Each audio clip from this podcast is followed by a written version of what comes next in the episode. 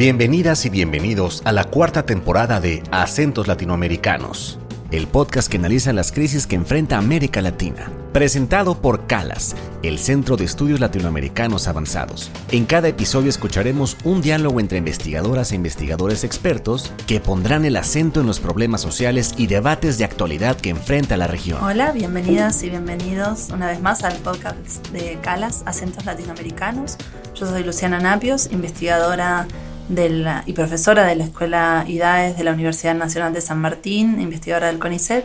Estamos aquí en Guadalajara con dos eh, queridas eh, colegas participando de una plataforma de diálogo sobre mujeres líderes en espacios de poder.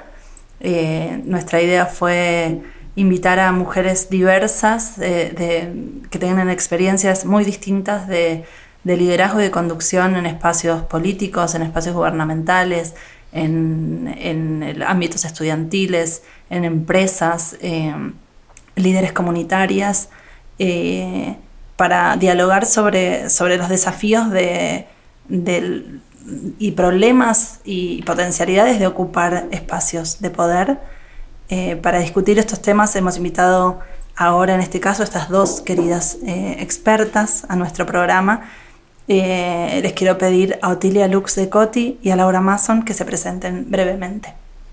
Muchas gracias, muy buenos días. Eh, agradecida siempre con la Madre Tierra, con las abuelas y abuelos, como también a Calas. Eh, soy Otilia Lux de Coti, maya quiche guatemalteca, consultora en el ámbito de los derechos de, de las mujeres, los pueblos indígenas y ahora trabajando muy fuertemente con las juventudes con el propósito también de hacer transferencias eh, generacionales a fin de que la juventud también vaya adelante con nuestras luchas históricas como mujeres. Muchas gracias. Buenos días, muchas gracias eh, Luciana por la invitación a Calas, por supuesto, es un placer estar acá. Mi nombre es Laura Mazón, soy antropóloga. He realizado trabajo etnográfico con movimiento feminista en Argentina y con Fuerzas Armadas. Desde el año 2020 soy directora de políticas de género del Ministerio de Defensa y soy directora de la maestría en estudios feministas de la Universidad de San Martín. Bienvenidas a Acentos Latinoamericanos. Bueno, la idea es que podamos recuperar algunas de las cosas que estuvimos conversando ayer con nuestras compañeras. Y una de las primeras preguntas que quería hacerles eran eh, qué elementos han influido o potenciado en su trayectoria para llegar al puesto de liderazgo eh, o, de toma de decisión en el, que se encuentran actualmente?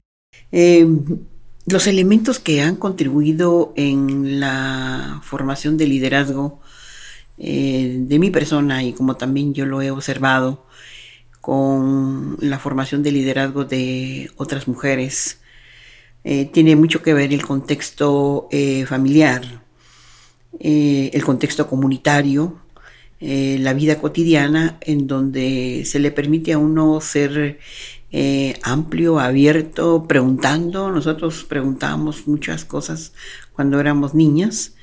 Se nos daba la respuesta, quizá no la respuesta dependía de la pregunta, quizá no la respuesta tal vez aproximada o, o cercana, pero siempre hubo respuestas, ¿no? Entonces, esto nos hace formar un carácter muy importante porque el carácter y el temple de mi abuela, una abuela canela fina, de esas mujeres que tienen mucho carácter, ¿verdad? Y, y son emprendedoras en la vida, igual que mi madre, una mujer también muy trabajadora, que nos enseñó a trabajar y a defendernos de la vida y sobre todo defendernos de tantas vicisitudes que tiene la vida. Creo que cada quien, como decimos en el mundo maya, en el mundo indígena, decimos cada quien trae su chumilal. El chumilal es la estrella, cada quien trae su estrella, cada quien trae su eh, don.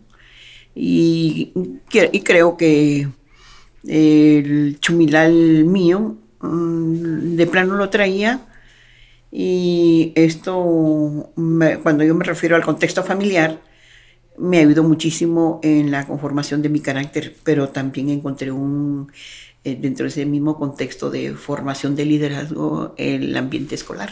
de mis profesoras que tuve, yo tuve una gran profesora que siempre nos habló de cultura, nos habló de cine, de poesía, eh, nos habló de literatura, era una profesora proclive a las artes.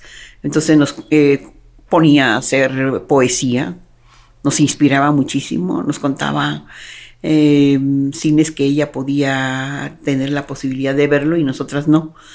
Entonces siempre nos comentaba, ¿verdad?, de este ejercicio y qué saldo les dejaba una película.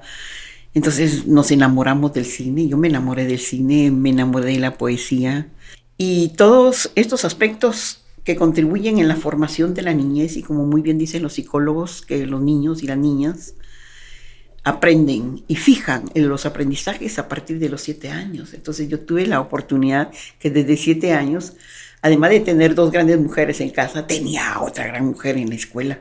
Entonces eso me permitía a mí eh, tener como la cancha de poder eh, conversar, ser comunicativa, ser abierta, ser extrovertida. Pero era el ambiente que me hacía. Entonces eso me permitía también eh, ser muy activa y proactiva y me encantaba estar en los comités. Y el primer comité que yo estuve fue el comité de limpieza del aula. Interesante porque no teníamos nada donde depositar la basura, ni teníamos escobas. Entonces el comité de niñas tuvimos que ir a un... Antes se llamaban almacenes, las grandes tiendas que hoy, hoy los conocemos como lo dice el capitalismo, los moles.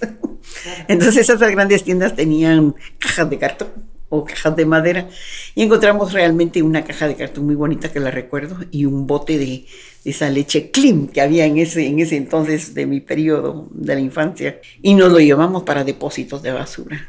Y hicimos una colección de centavos, porque en ese entonces eran centavos, ¿verdad? Para comprar una escoba que valía, comparado, es un, regalo, ¿no? Entonces resolvimos el problema. Y eso es muy interesante. Aprender a resolver y a solucionar problemas desde una cosa tan eh, simple que se mira, pero muy significativa en aprendizajes. Y la verdad es que nos encantó tanto esa profesora que nos dejó una huella profunda de aprendizajes, de, participar, de mover, de liderar. Cosas pequeñas pero muy significativas que nos sirvieron de base que sustentó en, más tarde en mi persona eh, un liderazgo que nos ha costado, pero sí vamos allá adelante. Bueno, en tu relato eh, el contexto familiar es muy importante, pero también aparece el placer, el erotismo de la lectura, de la educación y el entusiasmo. Y bueno, queríamos escuchar a Laura también para que nos cuente. Sí, la verdad que me, me encanta escuchar a Otilia porque también mientras la escucha decía un paralelo ¿no? con, con mi historia y fue casi un poco al contrario, ¿no? Porque en el ámbito de la familia yo recuerdo este, hacer preguntas y que me reten, digamos, ¿no? Que me digan cómo se te ocurre preguntar eso. Entonces, este, mi construcción ha sido muy desde la observación, siendo chica, digamos, como más callada, más introvertida. Y yo creo que me ha ayudado mucho la antropología para pensar el liderazgo y sobre todo eh, los temas que elegí como investigadora y el trabajo de campo. Yo mencioné al inicio que hice trabajo etnográfico sobre movimiento feminista y luego Fuerzas Armadas, pero antes hice trabajo sobre participación política de las mujeres. Entonces trabajé con mujeres peronistas y ahí pude observar mucho, digamos, tanto las dificultades como las estrategias que estas mujeres tenían para ejercer el liderazgo, ¿no? Y después lo mismo con el movimiento feminista, ¿no? Decir, bueno, cómo las mujeres iban construyendo un saber paralelo, eh, porque precisamente en mi, en mi doctorado yo empecé, quería mujeres que hagan política, pero anteriormente en la maestría había trabajado mujeres en políticas sociales, entonces estaban en cargos políticos, pero ya decían que no hacían política. yo quería encontrar mujeres que hagan política y que digan que hacían política. Y mi investigación me llevó a las feministas, me sacó fuera de los partidos políticos, ¿no? Entonces ellas, ellas decían la verdadera política es esta porque es la que cambia la vida cotidiana. Entonces yo creo que ese fue, fueron, ahí yo aprendí muchísimas cosas que fueron muy importantes. Entonces creo que ese es un primer elemento, ¿no? Con todas estas herramientas aprendidas en el trabajo etnográfico, que el trabajo etnográfico nos permite la interacción y la participación, digamos, eh, en los espacios. Así que en, en los partidos políticos, en el movimiento feminista y también al, digamos, al, la posibilidad para ocupar no solo la decisión de ocupar ese lugar con las herramientas que yo ya tenía construidas y los saberes que tenía como para poder ejercer ese cargo, pero también el apoyo de otras mujeres y otros referentes eh, que fueron importantes ¿sí? al momento en que me, convocan. Eh, son personas que podían dar referencias de mi trabajo y ahí era tanto mis, mis redes feministas como mi trayectoria académica y también mi experiencia de gestión estatal en el ámbito de los derechos humanos. Así que creo que de alguna manera este, estos elementos son los que me ayudaron a, ocupar el lugar que hoy ocupo en el Ministerio de Defensa. Yo quería preguntarles también qué elementos, eh, qué elementos además de, la, de, la, decisión, la voluntad, eh, y, la, y, la, red para llegar a esos lugares. ¿Qué elementos piensan ustedes que en términos institucionales o de redes colectivas o de mecanismos políticos eh, les fueron fundamentales para sostenerse en esos espacios de liderazgo? Bueno, eh, en mi caso, eh, después de tener una base sustentatoria en relación a cómo y qué debemos hacer cuando participamos, esto me sirvió mucho como para motivarme y entrar a los procesos organizativos, comunitarios en primer lugar.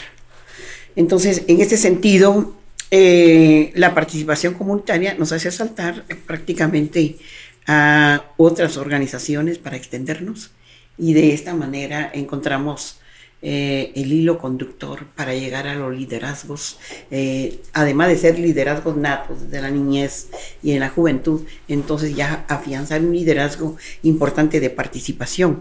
Y esto lo encontramos prácticamente después de estos saltos ser, digamos, eh, en el ámbito familiar, viene uno con el elemento comunitario y después viene uno a nivel nacional. Entonces encontramos ya una organización de mujeres, en el caso mío, eh, en el ámbito feminista, con las mujeres, obviamente, mujeres indígenas y mujeres mixtas, es decir, una organización de mujeres y mujeres indígenas. Entonces eh, nos encontramos en esos dos contextos. ¿Qué podíamos nosotros reivindicar? Eh, veíamos los puntos comunes porque hay diferencias. ¿no? Entonces un punto común era el caso, por ejemplo, ver con las mujeres el derecho a la participación política en el ámbito de la toma de decisiones.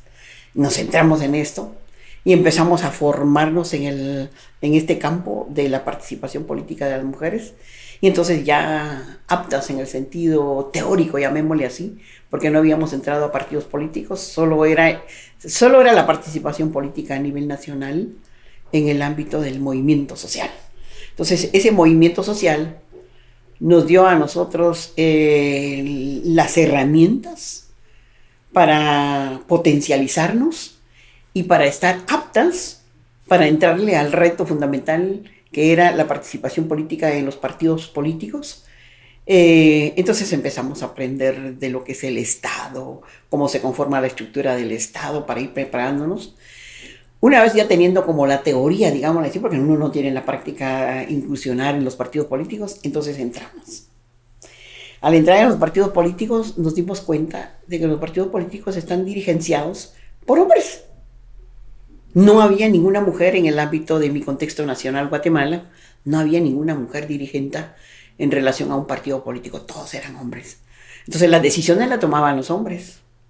Sus reuniones las hacían indistintamente en la hora y sin mujeres. Eh, ellos cuando hacían sus listados los hacían solos y cuando nosotras queríamos extraer en los listados no nos permitía. Entonces dijimos, ¿esto qué es? Si queremos tomar decisiones y no, no nos dan los espacios en donde podamos quedar electas eh, popularmente, va a ser un poco difícil. Entonces empezamos a pensar las mujeres, ¿y por qué no hacemos un partido político de mujeres?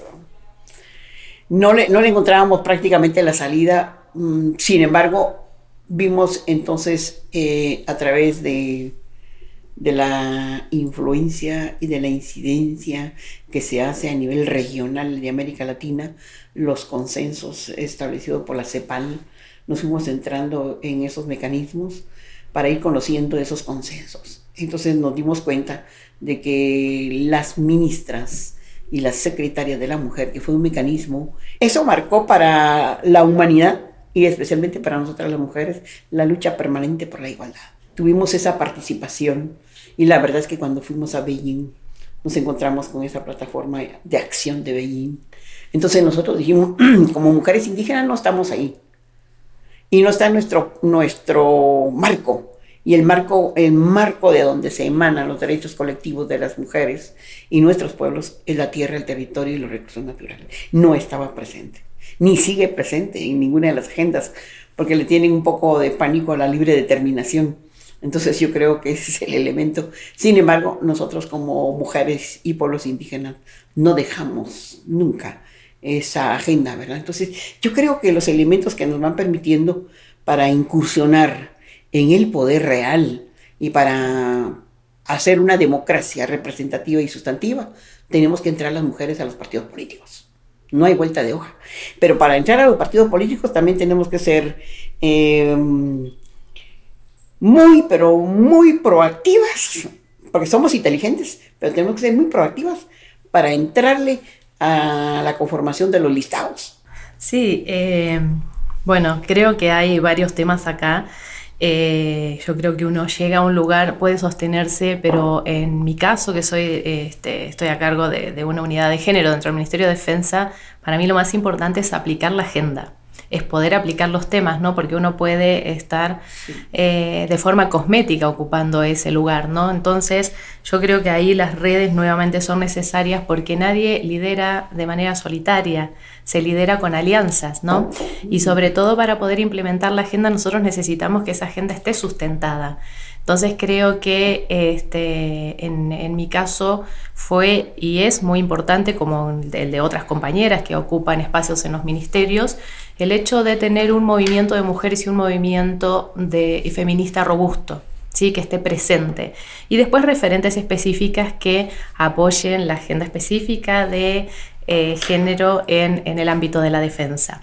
Como para dar un poquito de contexto brevemente, quiero decir que en Argentina nosotros tenemos gobierno civil de la defensa, o sea, quien tiene, este, quien dirige las políticas de defensa es el ministro de, defensa, que es civil, ¿sí?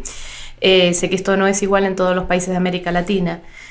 Y eh, las fuerzas argentinas han pasado, por, después de la última dictadura militar, por un proceso en el cual eh, ha habido juicios por, por los, los, casos de lesa humanidad, lo cual le da también un perfil bastante particular. Entonces, eh, creo que ahí es muy importante para sostenerse y aplicar agenda, implementar agenda, el apoyo ¿sí? del movimiento y la agenda del movimiento feminista. Y también después uno tiene que aprender eh, un poco, como decía Otilia, también el Estado, y el Estado argentino en particular, digamos, ¿no? porque la teoría del Estado es una, pero el funcionamiento del Estado es otro.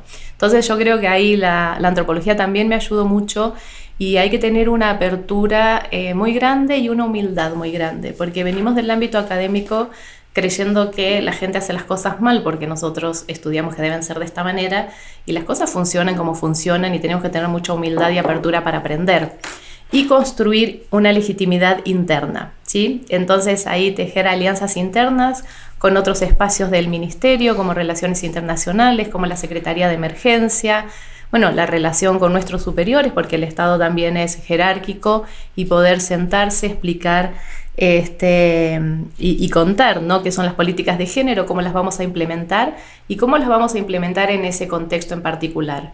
Y después está el trabajo con las Fuerzas Armadas, que también ahí necesitas otra lectura específica de funcionamiento de las Fuerzas Armadas y aprender el lenguaje y los códigos que el personal militar tiene para poder generar un diálogo entre ambos podamos escucharnos, ¿no? Entonces ahí la antropología es muy importante porque hay que hacer un trabajo de traducción de poder traducir nosotros qué significa género en Fuerzas Armadas y de poder también escucharlos a ellos y poder también este, hablar el lenguaje que esa institución tiene, que es una institución jerárquica y que porta armas, ¿no? Entonces hay, hay una especificidad muy, muy particular de género en el, en el ámbito de las Fuerzas Armadas. Quiero preguntarles especialmente sobre, sobre, la, sobre qué rol tuvieron o qué diálogos tuvieron o cómo ¿Cómo interpretan ustedes el feminismo? ¿De qué, eh, ¿Cómo las acompañó el feminismo, los distintos feminismos, en la construcción de sus, eh, de, sus liderazgos? Bueno, para mí fue vital, digamos, ¿no? Porque ese, bueno, como comenté, mi tesis de doctorado sobre el movimiento feminista y yo aprendí muchísimo ahí, ¿no? Sobre todo me acuerdo, Otilia hablaba de su abuela y yo, este, puedo mencionar, yo vengo de un contexto rural, eh, de una provincia de Argentina donde, bueno, las abuelas se dedicaban a cuidar a los nietos y de repente yo iba a las reuniones feministas y veía a estas mujeres discutiendo política y leyendo y haciendo, claro, para mí yo me deslumbré en ese momento, ¿no?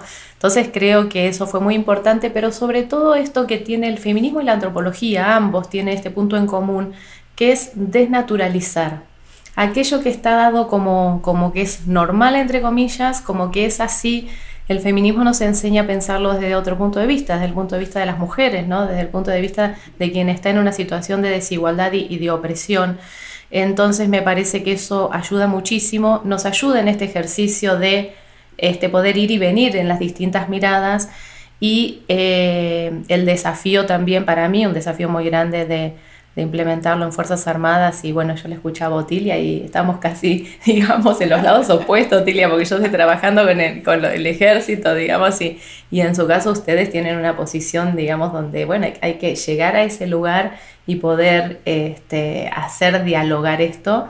Son como procesos históricos muy, muy complejos y yo creo que el feminismo ha sido un gran transformador y esto me gusta decirlo porque en el último tiempo hay como, está de moda el feminismo, ¿no?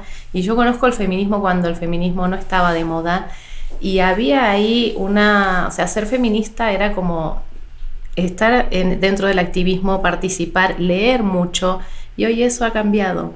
Entonces me parece que yo creo que el feminismo fue, o sea, el movimiento que hizo una transformación, una revolución en el siglo XX, ¿no? Alguien dijo esto sin derramar una sola gota de sangre y de manera muy silenciosa, porque está trabajando en la modificación de las estructuras y de la vida cotidiana. Eh, yo valoro muchísimo eh, dos movimientos que han transversalizado mi vida, como lo es el movimiento indígena, eh, tanto nacional como internacional. yo he tenido esa oportunidad y, y hemos hecho incidencias desde la vida cotidiana comunal eh, como derechos comunitarios para que eso trascendiera a nivel internacional. El caso, por ejemplo, de la libre determinación. Esa libre determinación la ejercemos eh, en las comunidades desde la elección de nuestras propias autoridades, de tener, digamos, eh, personas también natas con liderazgos y que son muy reconocidas por su servicio a la comunidad. Entonces, eso ha sido como la característica determinante en nuestras comunidades, pero también logramos eh, tener eh, un tanto la identidad a través de la cosmovisión y la espiritualidad indígena. Entonces estos elementos a nosotros nos sustentan dentro de la vida eh, para mantenernos para esa sostenibilidad de derechos. Nos encontramos con el punto en común el punto en común es de que las mujeres negras, indígenas, de la diversidad, mujeres mestizas, todas de frente hemos tenido la discriminación. Y de frente. La discriminación, la opresión del sistema, el estarnos ahí prácticamente afectando nuestros derechos eh, como sujetas de derecho como eh, titulares de derecho, si somos seres humanas y tenemos los mismos derechos que el hombre, tenemos el mismo derecho que cualquier otro ser humano, por lo tanto, el punto convergente y el punto en común o el punto interseccional entre los feminismos o el movimiento de mujeres indígenas con el movimiento feminista internacional, nacional, regional, fue eso, nuestros derechos entonces, un combate a la discriminación, un combate a la desigualdad, un combate, digamos, al racismo, con el propósito de encontrar la vida digna. Y entonces nos volcamos, tanto las indígenas como las mestizas, en otro punto en común, en la cuestión de no a la violencia contra nosotras.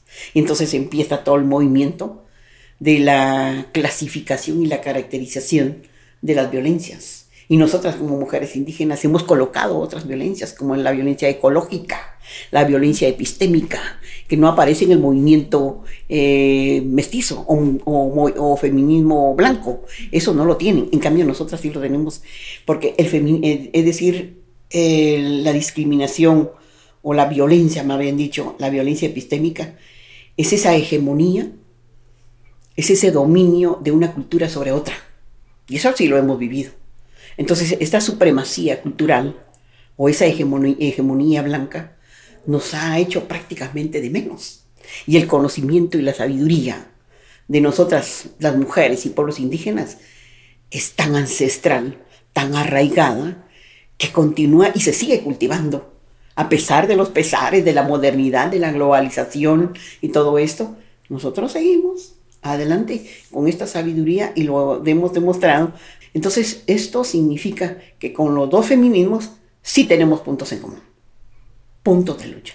Entonces, lo que sí hay que cultivar, y que yo siempre lo digo, es la lealtad entre los feminismos, la lealtad. Y esa lealtad tiene que ser lealtad desde la mirada de género y desde la mirada étnica, ¿verdad? En donde estemos prácticamente consolidados. Sí, entonces yo creo que en este sentido, eh, nosotras como mujeres indígenas nos sentimos hermanadas con el feminismo por los puntos de encuentro ¿verdad? De ser mujeres, de tener derecho a tener derechos. Y no hay vuelta de hoja. Somos humanas y humano es también el, hombre, ¿no? Entonces, nada de supremacías, nada de hegemonías, nada de superioridad. Al contrario, vernos desde la perspectiva humana, que es nuestro, nuestro origen, y respetar la diversidad. No hay vuelta de hoja. Hermoso escucharla sobre sus encuentros con el feminismo y sus, y sus diálogos, ¿no? Y, pensando y cómo ayudan a, pensar eh, esto, en todo caso los feminismos, los diversos feminismos como potencias transformadoras que, eh, que dan herramientas para pensar, digamos, una categoría siempre cambiante que es la de mujeres también, ¿no? Que, que, incluye, eh, que cambia con, con el lugar desde donde se enuncia. Eh, vamos a hacer ahora un breve corte y me gustaría hacerles una última pregunta. Eh, regresamos en un instante a esta discusión sobre mujeres en espacios de poder en América Latina.